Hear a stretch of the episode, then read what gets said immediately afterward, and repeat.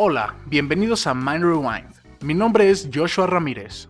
Y Rebeca Bravo, en donde hablamos de cosas que a nadie le importan, pero que aún así vamos a decir. Suban el volumen porque comenzamos.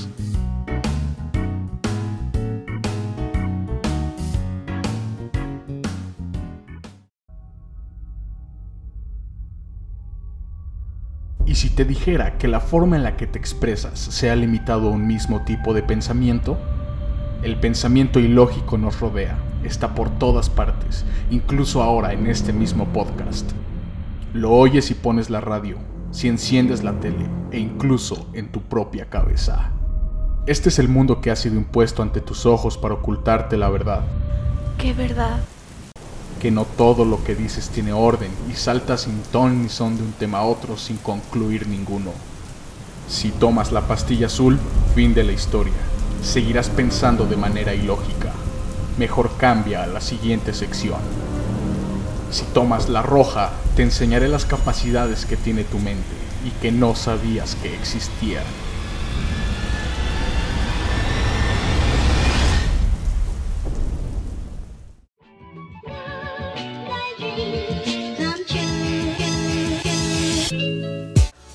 Hacer un viaje, desde el pensamiento más sencillo hasta uno más complejo, y luego vamos a unirlos y reinventar nuestra forma de pensar hablando de una pequeña introducción a la introducción a la lógica. ¿No les ha pasado que no tienen claridad a la hora de expresarse? Que cuando quieren ser profundos en un tema no logran juntar sus ideas y transmitir lo que realmente están pensando?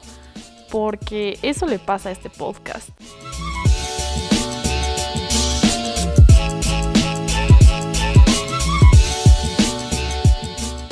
No, ya en serio.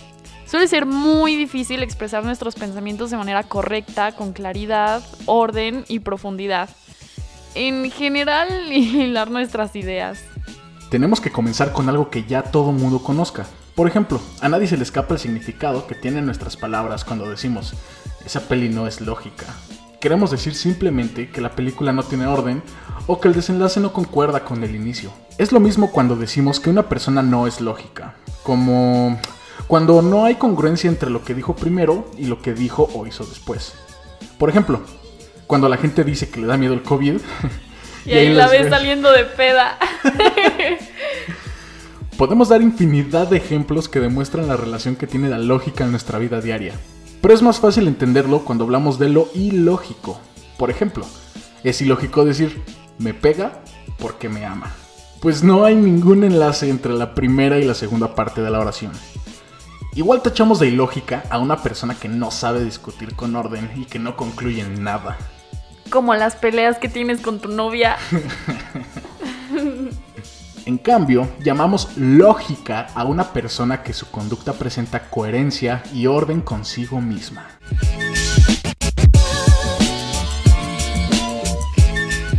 Si estudiar lógica nos hace brincar a una mejor versión de nosotros mismos, debería ser un motivo suficiente para valorar esta ciencia, porque la lógica es una ciencia. Dado que la realización más adecuada de la propia esencia humana es la trascendencia, llamada también existencia, ya sabes, como dicen, pienso, luego existo. Ay, güey, como si fuera yo un filósofo profesional. sé.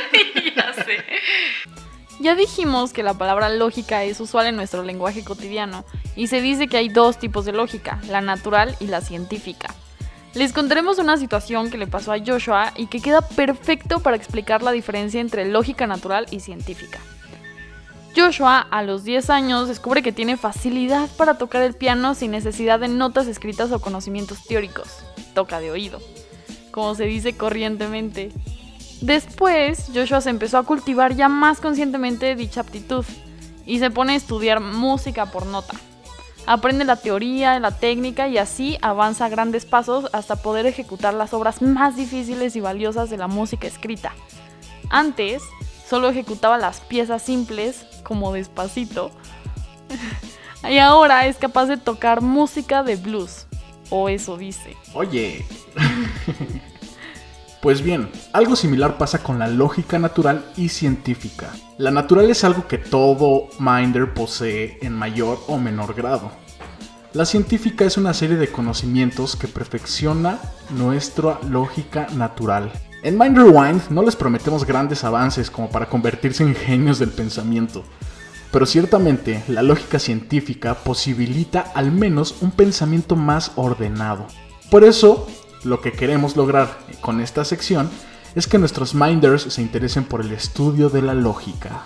La lógica primeramente es una aptitud humana intelectual, una capacidad que reside en todo minder.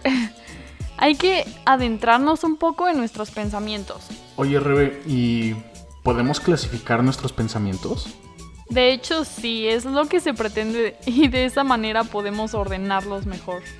¿Y a partir de un pensamiento podemos generar otro pensamiento nuevo? Esa pregunta ocupa bastante estudio del raciocinio y estudiar el raciocinio hará que logremos una mejor hilación en nuestros pensamientos. Oye, Rebe, ¿qué es un conocimiento científico? Es lo mismo que poseer un conocimiento sólido, estable, comprobado y muy por encima de la frágil opinión de las conversaciones cotidianas. ¿Y cuáles son las causas del error y cómo podemos evitarlo? Pues una de las experiencias más desagradables que tiene el ser humano es darse cuenta de que lo que había aceptado como verdad es falso. De hecho, la lógica es el tema para evitar el error. Mira, la lógica gira alrededor del conocimiento científico y la demostración válida, las causas del error y cómo evitarlo. Quien verdaderamente aprecia la inteligencia aprecia también la lógica como instrumento que facilitará pensar. En resumen, 1. La lógica se refiere a lo que es congruente. 2. Se divide en dos niveles, natural y científico. 3. Indica ya en su origen etimológico la razón y la inteligencia. 4. Podemos empezar a conocer la lógica con nuestros errores de raciocinio, o sea que cuando razonamos mal. Y 5. La importancia de la lógica queda clara en el momento que se ve como una ciencia. Les vamos a dar un ejercicio que pueden hacer en su día a día para reconocer situaciones ilógicas. Es bien fácil. La verdad no. Pero inténtenlo. Primero piensa un ejemplo de tu vida diaria acerca de una situación ilógica. Luego piensa alguna experiencia ilógica. Después piensa en una respuesta ilógica. Y señala en qué consiste lo ilógico de tus ejemplos. Bueno, como dije, la verdad es que no es tan fácil. Así que en la sección de Chernobyl vamos a poner este ejercicio en práctica y así se pueden dar una idea de cómo va. Pero antes, todo esto lo sacamos de un libro muy bueno y fácil de entender y si realmente aprecian desarrollar su inteligencia no pueden perdérselo. Se llama Introducción a la Lógica de Raúl Gutiérrez Sáenz. Es del grupo editorial Esfinge y la novena edición.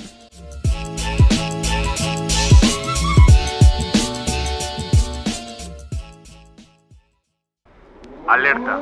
La siguiente sección puede contener opiniones con las que algunos oyentes pudiesen no estar de acuerdo.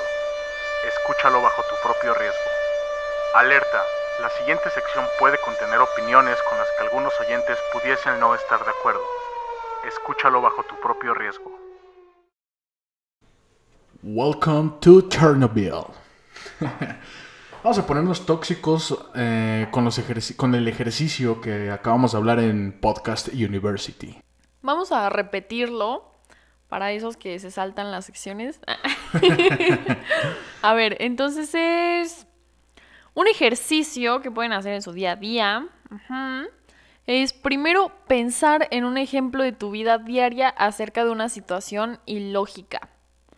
Luego, piensa alguna experiencia ilógica seguido de pensar en una respuesta ilógica y por último el señalar en qué consiste lo ilógico de tus ejemplos. Bien, vamos a empezar con una situación ilógica. Ya dimos un pequeño ejemplo al principio de University, pero quiero volver a hablar de la ilógica de las personas ante el COVID-19.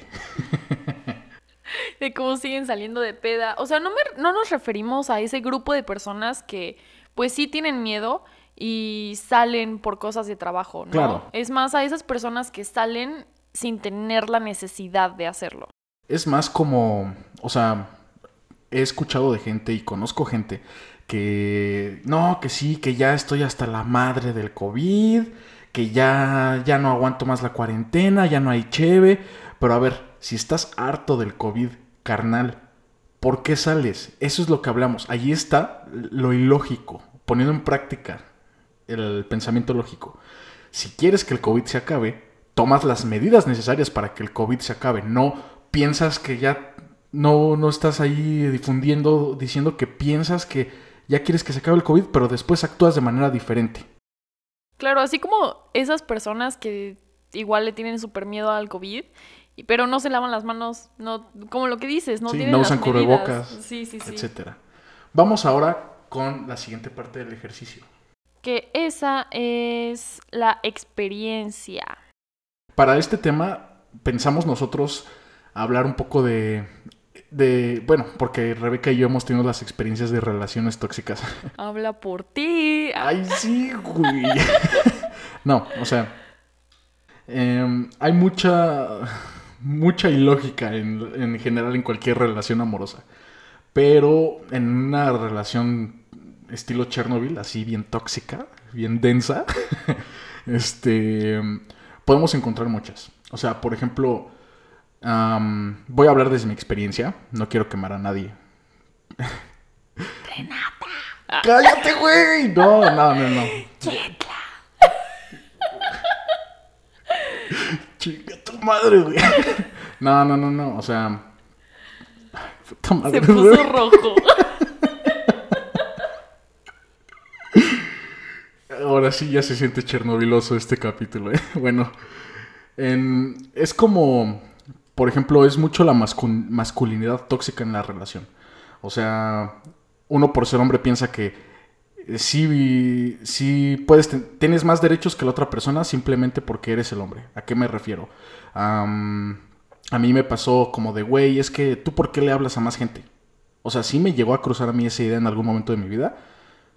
Y ahí está lo ilógico de, las, de mi experiencia. O sea, es como de...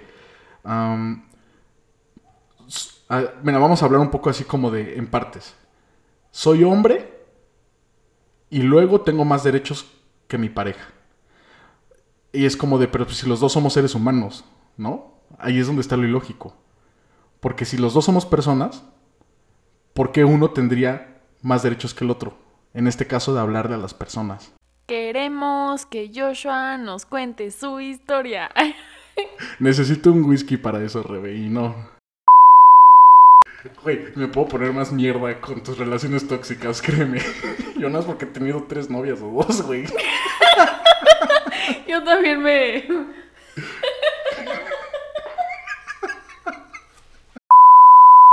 Bueno, yo creo que con, con mis ejemplos y tu quemón que me diste, ya es suficiente para esta parte. Ahora vamos con la siguiente parte del ejercicio. Una respuesta ilógica estábamos pensando, ah, esto pasa mucho en familias mexicanas, no sé si en algún otro país de Latinoamérica, que te sientas a comer y si tienes una cachucha o un sombrero o un paliacate te dicen, quítate lo que tienes en la cabeza que ya vas a comer. Entonces, pues tú preguntas cuando eres niño, pues ¿por qué? Yo, yo realmente creía que era de mala educación. ¿Y, y, y qué te responden los adultos? Pues porque sí. O porque así me lo enseñó mi mamá. Y es como de, a ver, es como decir, uh, ¿hoy es lunes? Uh, no, no, ok, mal ejemplo. Y es, es, increíble, también vamos a, a, otro tema que es la poca difusión del pensamiento lógico. Difación, ¿eh? ya te hizo daño esta conversación, Rebeca. Sí, no, la, difusión que hay en México, les digo, es la única experiencia que tengo, eh, es muy poca. O sea, yo tuve la suerte de que cuando entré, cuando intenté hacer la prepa por primera vez en el Instituto Plancarte de Querétaro, cállate, se acabó la prepa. sí, está bien, nadie dijo que no. Bueno, em, pues sí me dieron una clase de filosofía y abordamos pues, la lógica como tal. De hecho, ahí fue donde conocí al autor del libro de, donde sacamos la información de Podcast University. Pero estamos hablando de que todo esto es información que debería tener un joven de entre los 15 y los 18 años. Y yo de 23 años. Rebeca de 23 años. Y muchos adultos más grandes que conozco no tienen ni siquiera esas bases lógicas. Es impresionante como una información que está diseñada para gente joven, en México los adultos no la tengan.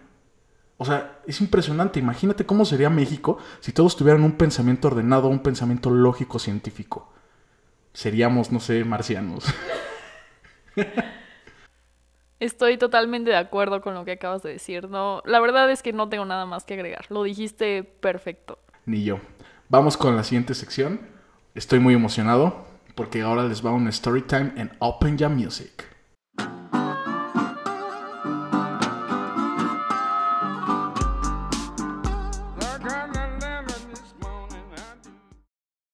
Ya pasaron 13 años desde que inicié con la música.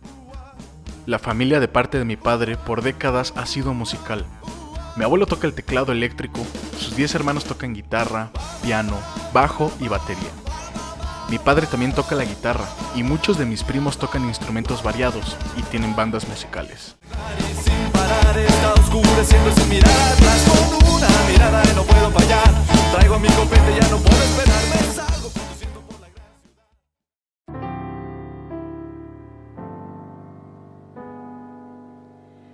A los 10 años me inicié con la melódica, es un pianito de viento. Y por suerte mi profesora de música de la primaria tenía mucha pasión por enseñar, así que me enroló y me inspiró a ser el mejor de la clase.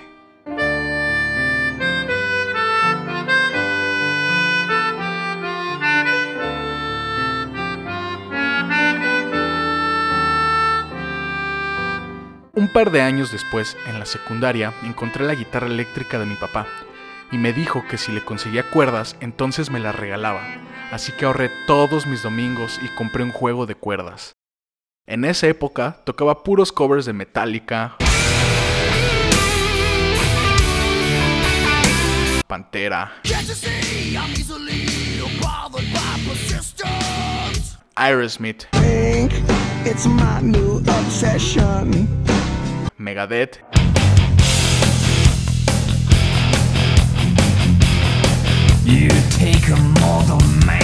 y en general puro metal.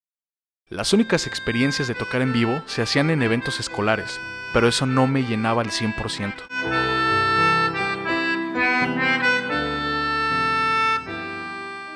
En mi primer año de preparatoria, mi abuelo me regaló una armónica cromática. Después hablaré un poco sobre los tipos de armónicas. Y en esas fechas vi un video de alguien haciendo beatbox en YouTube con una armónica.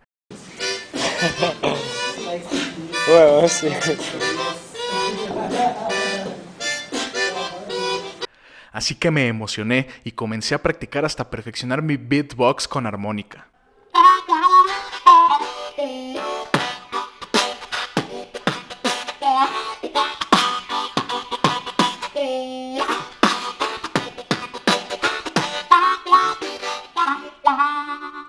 Y aún así, no me sentía pleno con el instrumento. Así que fue en ese momento donde descubrí el blues y el jazz. Oh, yeah. Oh, yeah. Oh, yeah. Oh, yeah. Durante algunos años no lograba sonar como los grandes del blues, ni en guitarra, ni en piano, ni en armónica hasta que vi el documental del proceso creativo de Bill Evans. Bill Evans es un pianista legendario de jazz que se encuentra en YouTube, pueden buscarlo.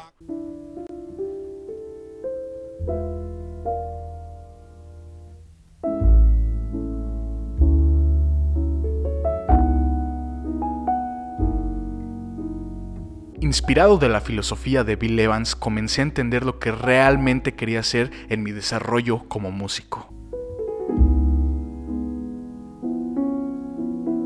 Fue en 2018, en un restaurante suizo de jazz en Querétaro, Moser Coffee Culture, donde se presentó G.K. O'Donnell, músico de blues de Estados Unidos, y por suerte siempre cargo una armónica donde voy. Así que tuve la oportunidad de dar mi primera presentación en público con una banda profesional. Estaba súper nervioso por el palomazo, Para los que no conocen esta expresión, palomazo es cuando te subes a improvisar con una banda. Hasta me temblaban las piernas, pero con todo y pánico escénico me presenté ante la audiencia. Fue entonces cuando de verdad sentí lo que por años quería experimentar.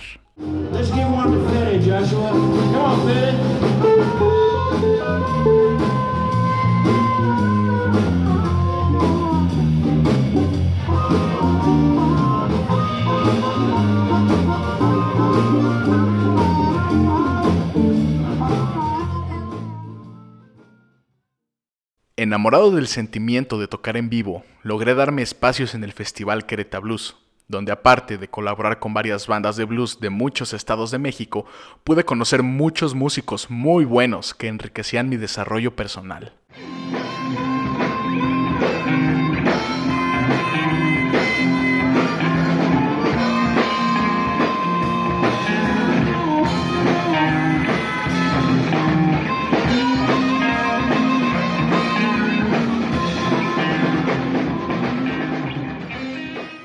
Unos meses después conocí a uno de mis mejores amigos, Abraham Núñez. Ya había mencionado su nombre en podcasts anteriores. Como antes dije, él es saxofonista profesional de jazz.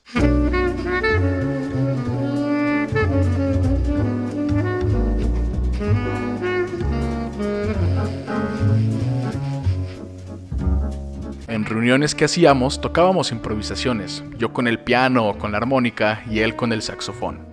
Fue unos meses después cuando la hermana de Rebeca, Jacqueline, después hablaremos un poco de ella, nos consiguió un contacto en el centro de Tlalpan. Tlalpan es una zona de la Ciudad de México, en una cafetería. El contrato era para Abraham, pero como lo acompañé para darle apoyo técnico, terminé metiéndome en su presentación y tocamos un palomazo de blues. Al dueño de la cafetería y al público les encantó y terminaron contratando a los dos. Esa misma noche, nació Open Jam.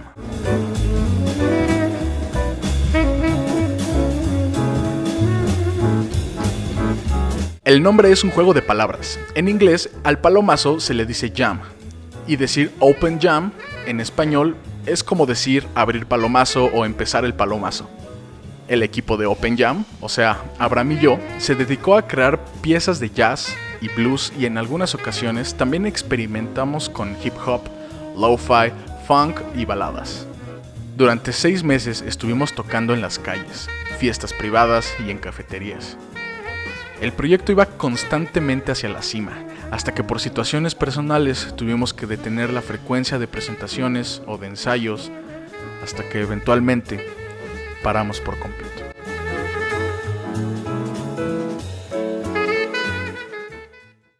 Hoy en día, eventualmente, cuando las situaciones coinciden, Open Jam resurge de las tinieblas para hacer un buen blues y un buen jazz.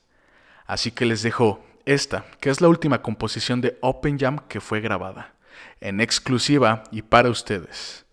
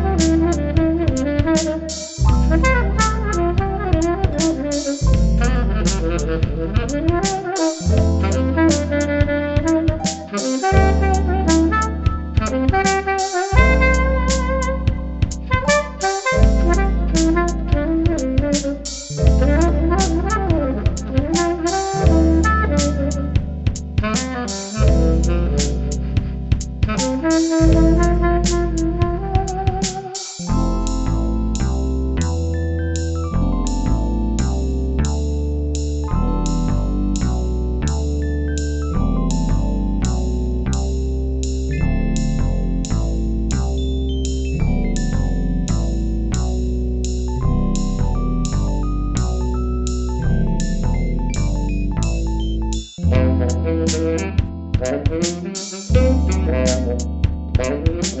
you.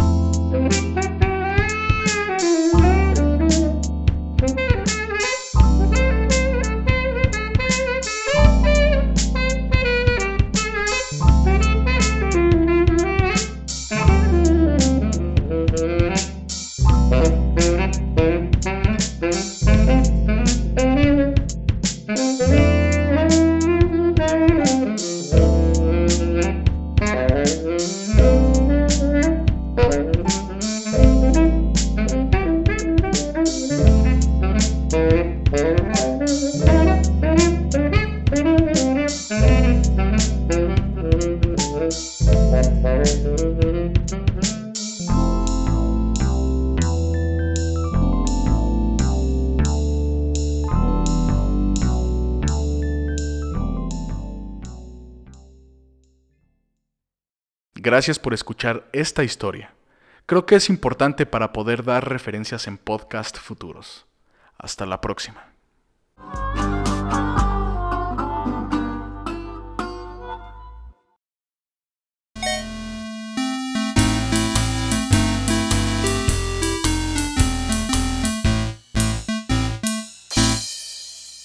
Estos son tus 10 segundos, donde puedes promocionar tu marca, dedicar una canción o promocionar tu trabajo. Y en esta ocasión tenemos a Abraham Núñez de Cáceres. Hola a todos, soy Abraham Núñez de Cáceres. Estoy muy feliz de poder colaborar con mis amigos de Man Rewind. Yo soy saxofonista, soy vocalista y también doy clases. Los jueves y no cobro mucho. Me pueden seguir en mis redes sociales, en Facebook y en Instagram como Open Jam, que es un ensamble de jazz y blues que tengo con mi querido amigo Joshua Ramírez. Y también me pueden seguir en mi Instagram personal como Ave the Sound. Ahí subo videos de jazz o tocando, tocando algunos covers. Y también tengo mi información de contacto ahí. Así que espero me puedan seguir y hasta luego. Ya oyeron Minders, no cobra mucho, así que vayan a seguirlo y vean su contenido, la verdad es que está muy bueno. Y si tú quieres participar en este podcast, en esta sección de 10 segundos, ya saben, promocionando lo que quieran, solo tienen que mandarnos mensajito y nosotros les, les decimos qué es lo que necesitan para aparecer aquí.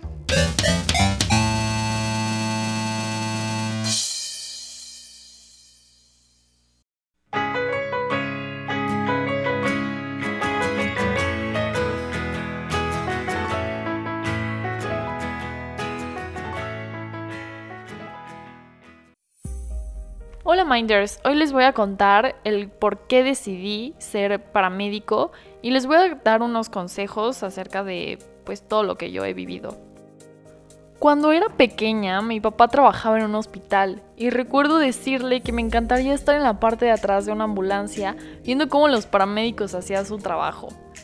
Quería ver todo el proceso, ver hacia afuera de la ventanilla de la parte trasera de la ambulancia y pues todo lo que involucra esto.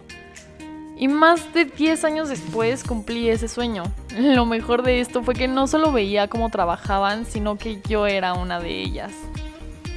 Soy técnico en urgencias médicas, orgullosamente egresada de Cruz Roja Mexicana. No sé en qué creas, pero para mí, pensar que el destino me puso en el lugar, momento y con las personas indicadas para descubrir que quiero como profesión ser paramédico es la manera más bonita que encuentro de verlo. Rodrigo Farel fue mi motivación, inspiración, mi apoyo, mi mentor y guía en los primeros pasos de mi profesión. Esta persona juntó su amor por el patinaje sobre hielo con su profesión, creando una empresa en la que junta todas las destrezas y el entorno que puede tener un patinador para enseñar y facilitar la atención de lesiones dentro del hielo lanzó esta idea al mercado y la pista de hielo en donde yo trabajaba como instructora le compró un curso de primeros auxilios. La capacitación fue realmente increíble y después reclutaron personal para darles el siguiente nivel, para que pudieran trabajar en las pistas de hielo como auxiliares en enfermería. Yo obviamente me apunté y estaba verdaderamente sorprendida de lo mucho que me entusiasmaba tomar sus lecciones, lo fácil que me resultaba entender lo que enseñaba y pues también ayudaba mucho que compartía clases con personas igual de increíbles. Me empecé a involucrar más en el área, pero llegó un momento muy difícil en mi vida. Caí en una depresión muy fuerte por varias situaciones con las que estaba lidiando. Eh, unas de ellas fueron pues la muerte de un familiar muy cercano. Y ya no sentía la misma emoción por hacer las cosas que me daban vida. Realmente pensaba que todas las puertas se me habían cerrado, tanto en el deporte como profesionalmente, en la escuela, así todo. Lidiaba también con otra pérdida diferente cuando mi novio en ese entonces se había mudado a otro país y bueno, hay toda una historia detrás de esto. Mi depresión duró más de un año hasta que me mudé a Querétaro, en donde todo parecía más fácil. Las oportunidades venían solas y sentí que mi vida tomaba forma otra vez. Fue en ese punto donde decidí que iba a hacer las cosas que me apasionan por el resto de mi vida. Así que busqué instituciones para estudiar lo de paramédico y sin querer llegué a Cruz Roja. La verdad es que todo mundo me decía, no, no entres a Cruz Roja, es muy mala y todo ese tipo de cosas y pues yo les creí porque no tenía ningún conocimiento al respecto. Así que pues al final fue la opción que se me dio y fue, fue muy bonito. La verdad es que me encantaría contarles cada paso de mi formación las cosas bonitas, las difíciles, lo desagradable y también lo mucho que crecí, tanto profesional como personalmente. Mi primera vez en guardias de ambulancia, en la que moría de miedo y nervios, pero en cuanto escuché la sirena sonar sentí una paz inexplicable. Pero tampoco el tiempo nos alcanza, así que quiero darles mi experiencia en forma de consejos para que te inspires y crezcas. Consejo número uno, aunque tengas miedo, hazlo. Vale totalmente la pena luchar por lo que te trae vida. Sé que cuesta un poquito de trabajo quitarte de todo esto, pero te prometo que no te vas a arrepentir. Consejo número dos, si no has descubierto tu pasión o lo que quieres hacer de tu vida, solo haz algo, no importa qué. En el camino puedes encontrar ya lo que te gusta, lo que no, y pues quién sabe, ¿no? Dentro de eso encuentres lo que te apasiona. Considerando que me dedico a una rama de la salud, yo te recomiendo cursos de primeros auxilios, ya que pues el estar siempre rodeado de personas que pueden lastimarse es una buena idea saber cómo abordarlo, ¿no crees? También nadie dijo que fuera fácil, ¿cierto? Eso nos lleva al consejo número 3. Te recomiendo tener notitas en tus cuadernos o en tu espejo, en tu cuarto o en tu celular, así de frases que te motiven que también te recuerden por qué haces lo que haces. Las personas importantes para ti, no sé, lo que tú quieras poner. Consejo número 4. Está bien pedir ayuda. Así haces que la gente sea partícipe en tu vida y al final realmente los logros son solo tuyos. No tiene nada de malo pedir ayuda. En fin, esta profesión me ha dado más de lo que había imaginado y me gusta pensar que hago la diferencia en la vida de alguien ya sea con una sonrisa al paciente o su familia cuando estoy en servicio, lo amables que pueden llegar a ser mis palabras, el transmitir conocimiento e incluso lo que hago en este mismo podcast. En conclusión, con miedo o sin miedo, aviéntate, siempre sale algo bueno.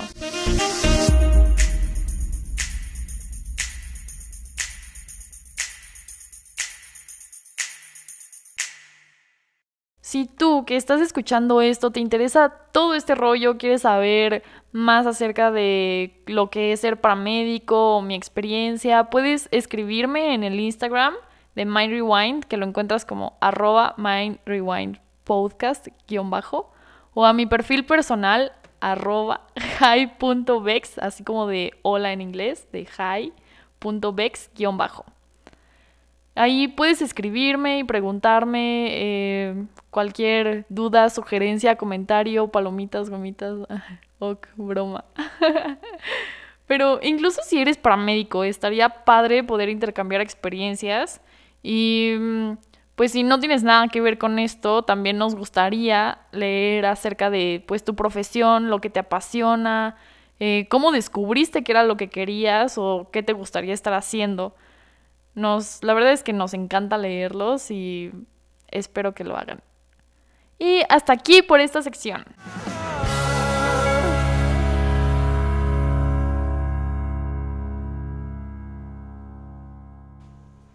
En donde tu palabra cuenta, esta vez los Minders nos dejaron una recopilación de sus miedos más ridículos. Regresando al tema de lo ilógico, sabemos que muchos de nuestros miedos son ocasionados por pensamientos irracionales, así que les dejamos aquí una recopilación de nuestros seguidores y de nuestros amigos para que ustedes también se sientan identificados. O bueno, eso creo, ¿verdad?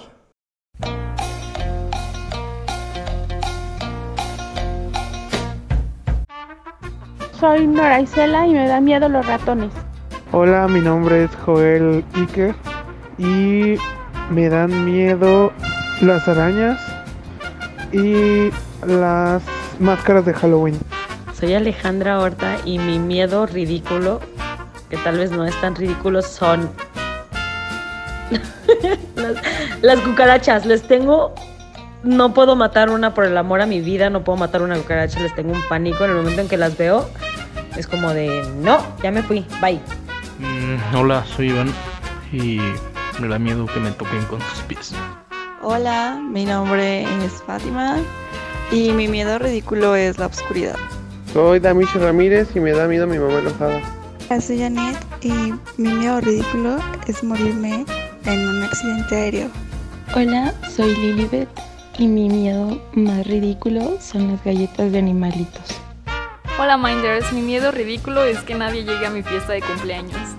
Hola, mi nombre es Joshua Ramírez. Mi miedo ridículo es que la gente no escuche Mind Rewind.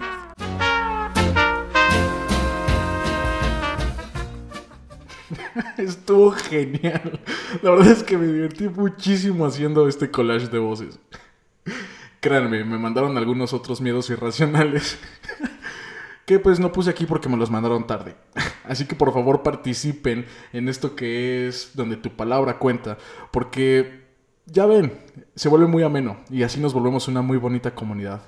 Así que terminamos el programa de Mind Rewind. Los dejo con la frase final. Es ilógico decir, no me gusta Mind Rewind, pues no hay ningún enlace o nexo entre la primera y la segunda parte de la oración.